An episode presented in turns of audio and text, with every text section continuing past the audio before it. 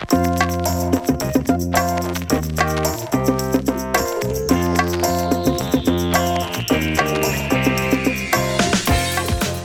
everybody, welcome to another discussion segment of Flip Switch, the Bipolar and Depression Connection. This is going to be a rather quick one, so we only have one big thing to talk about.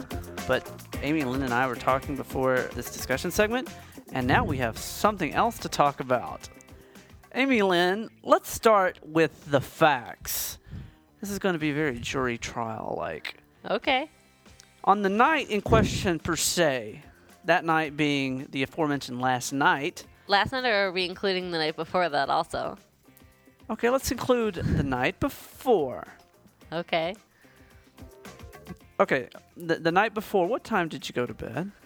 I would have to say I went to bed around three in the morning. Ooh, that's very healthy. Not. Actually, it was probably three thirty in the morning. Oh, that's even better. Are you are you trying to make yourself ill? Is that what you're trying to like start a a whooping cough inside your chest? No, Bad idea number one. Check. Now, I last night, for it. last night, where did you go? I worked from four to midnight, and then I went to a tattoo slash piercing place in Chicago to get my ears double pierced. Okay, and you got your ears pierced not at midnight, which is when you work to, but what time did you end up getting your ears pierced? Well, they got home a little bit after midnight, so I got to the place around twelve forty because it took a while for What me time to did you get in the piercing chair? Um, twelve forty-five. What time did you get home to go to bed? About one forty-five.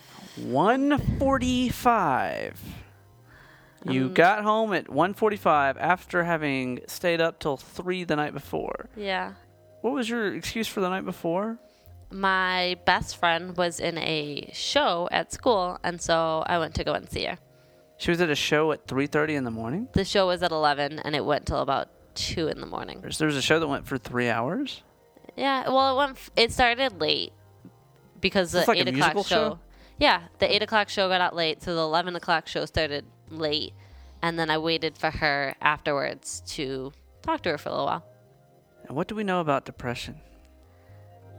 It can affect sleep. Here we go. Now, ladies and gentlemen of the supposed jury, I, I submit to you that Amy Lynn has said a, a statement that is true and not true as well.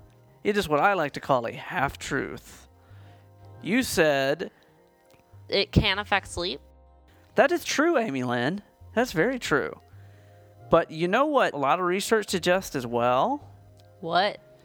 It suggests poor sleep triggers a depression. In fact, poor sleep can kick you into a depression. Poor sleep can also kick you into a hypomania, though. Pointless fact. That's not like a good defense. Okay, sure, using intravenous drugs can possibly give you a disease, but it can also make you go broke. That's not a good comeback. Ladies and gentlemen of the supposed jury, I submit to you that Amy Lynn has been naughty. now, now, no, this is this is sort of funny, but at the same time, you should know better. It's Just- not like I do it during the week or every day, though. And Amy Lynn has just justified her bad behavior. This form of justification is known as trivialization, a form of minimization in which Amy Lynn suggests that since she only does something every now and then, it somehow doesn't really count. Trivialization often comes with the words only and just. I'm sorry. What did you say, Miss Justifier? I heard justify justification. What? I go to bed a lot earlier than most of my friends. On most nights, this just happened to not be one of them. Amy Lynn has just justified her bad behavior. This form of justification is known as palliative comparison.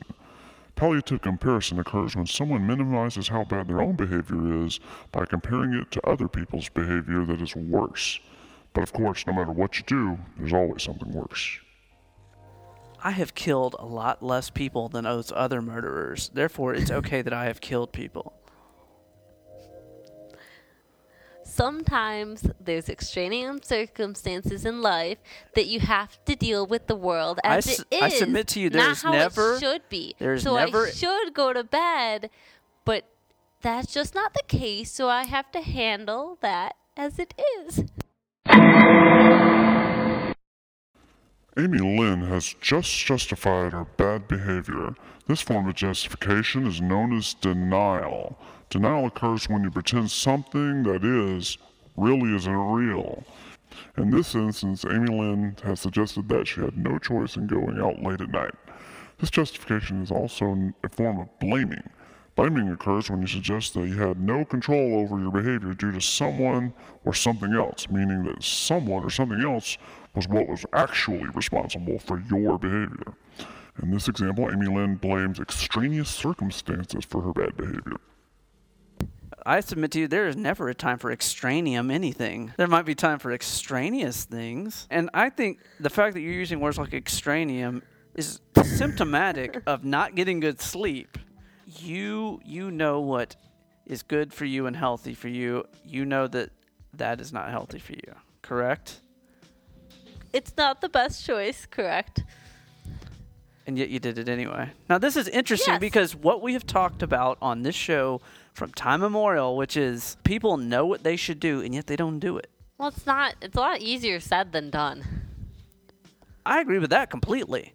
But that is kind of the whole point of this show, which is we expect people to kind of fight through what they need to and kind of one of the sticking points we always talk about and people keep running into is you knew kind of you should do these things and you didn't do them or you suspected you should do them but you haven't done them. And here we have a case where you know and I know you you are the queen of service. You try to like do positive things in general. And yet now tempted to go out and see your friend's show at an hour in which you know naughty naughty Well, when else it. could I see it?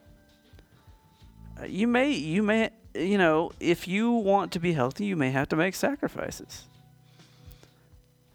See what i think is going on is people um, th- this is is true in finance and people like go broke slowly. They go well if i don't spend all my money on this trip to europe today i'll never go to europe. Not necessarily. So you're it's this kind of push and pull of well i have to live by these certain rules and i don't want to live by them because i'll miss out on life i'll miss my friend's show i'll never see friends shows In all reality, though, Amy Lynn has just set up to justify her bad behavior by denying someone else's point of view. She's noted in reality, though, suggesting that truth of the stinking thinking that has been exhibited was not real. I feel like there's some, like for instance, my job. Did you hear I what you just do- said in all reality though what does that imply Real, like, what i'm saying is not real is what it well, no, it is. But like for instance, with my job, we have to do so many rounds a night, and on the weekends, our last round can't be before midnight. Amy Lynn has just justified her bad behavior. She has done this by once again using blaming. This time she has blamed her job for her bad behavior. It is her job that is responsible for her bad behavior, not herself. Right, so, so you, you may be pushed into a situation where you don't have a choice. I agree with that. Yeah, and like, do you go to bed every night by 11? Has just justified her bad behavior. This form of justification is a combination of blaming and palliative comparison. In this example, Amy Lynn suggests that if Chris does not sleep well, Amy Lynn's bad behavior is not as serious. Her bad behavior is also justified because other people are doing bad as well. It is those other people that are responsible for Amy Lynn's bad behavior. I have horrible sleep problems. Okay. Always have. Um, and that is that is an issue that I'm trying to get a hold of. And I, when people ask me about it, I go, yes, I am a naughty person for not doing this correctly. And it, I admit that it takes a horrible toll on me. And I am fighting to fix that. I what I don't do is I don't go, yeah, but Okay, well, I'll say yes, this weekend I didn't make the wisest choices, and it'd be a lot better if I went to bed earlier. And I should not do that all the time, and it will take a toll on me.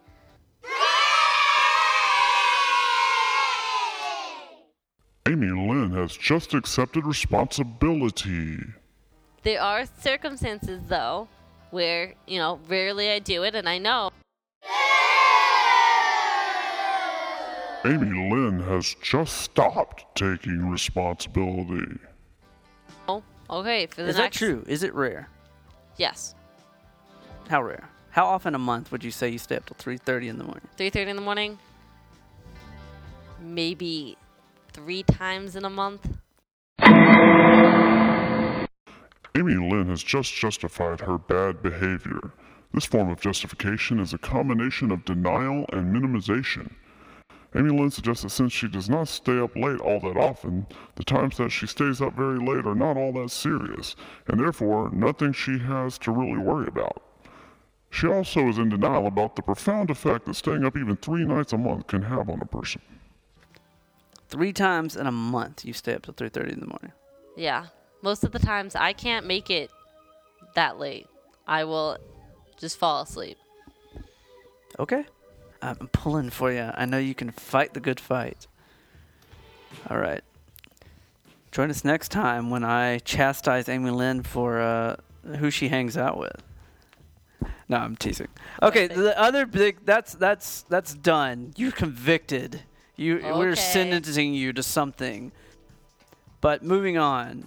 The other big thing that happened this week was the Diagnostic and Statistical Manual put out their rough draft of their new book. What is the Diagnostic Statistical Manual? Do you know what that is? I believe it's basically when they take all of the diagnosis that there are about personality disorders. Uh, The DSM emotional- is everything in mental health. Everything that could you could possibly have wrong with you, it's put It's out by the. APA. It's in there. You got schizophrenia in there. Got bipolar disorder in there. Got depression in there. Got uh, borderline personality burden- in there. It is actually an interesting. The personality disorders are one of the biggest changes. They used to have nine. This year they're whittling them down to five, and they're totally changing how they're doing it. Did they group them together or did they just cut some out? They they found that some. It, it looks like what happened was they found that there are certain things that run through uh, certain personality disorders that are common in all, and it, it's really how they are choosing to define personality. And I, I think it's a positive uh, step forward, the way I've read it anyway. But luckily, we don't have to worry about any of that. We have to just focus on mood disorders and what they changed in it. And the, the thing about the mood disorder section, not much was changed from what I've seen. You can look at it online, and we will post a link on our blog at bpkids.org. Booyah! About will- time. and uh, you can look at it. Now, what are your thoughts on diagnosis? One of the big arguments has been they tend to pathologize people. By that, I mean they they make people feel like normal behavior is somehow wrong. You have restless leg syndrome. You Oh move your leg too much. You have factitious disorder, which means you tell lies a lot. I think there are some truth to a lot of the psychological disorders, but I'd have to admit, I do think some of them, for example, restless leg syndrome, are a little out there, I guess I'd say. I don't know. Are you a doctor? all- No, but I'm just saying. No, I. This is actually a very, very big argument in all of psychology, not just clinical, but in every part. Which is, if you keep defining disorders in this way, it turns out that everybody has a disorder. There's a big argument about it. There was a study done some years ago that said something like, uh, by the definition, this might have been the 60s or 70s, uh, that something like 80% of the island of Manhattan qualified to have a disorder by the uh, DSM's of that day's standards. That's a little crazy. Hey, is that the kind of language we should be using on the flip switch? I'm just saying, it's a little over the top. I think you haven't gotten enough sleep. That's why you're you're using such profane language. I have no problem. Grand total, eight justification responses made up of 11 ways of stinking thinking that have helped her deny responsibility. with you know Why are you getting so defensive, Amy Lynn? Do you think maybe lack of sleep is causing you to be defensive now? no i don't think so Okay. So what we're gonna do is we're gonna post a link to the new DSM on our blog, and you can look at it and tell us what you think. And the new thing this year is they're letting the public comment on it, and you can go and make a comment on something you think isn't quite right, or something you would like to see included. Uh, so check it out. It's very interesting stuff because if you have bipolar disorder, if you have depression, this is what defines it at least for the next probably 16 years. So, yay. Okay, guys, we will talk to you more later this week.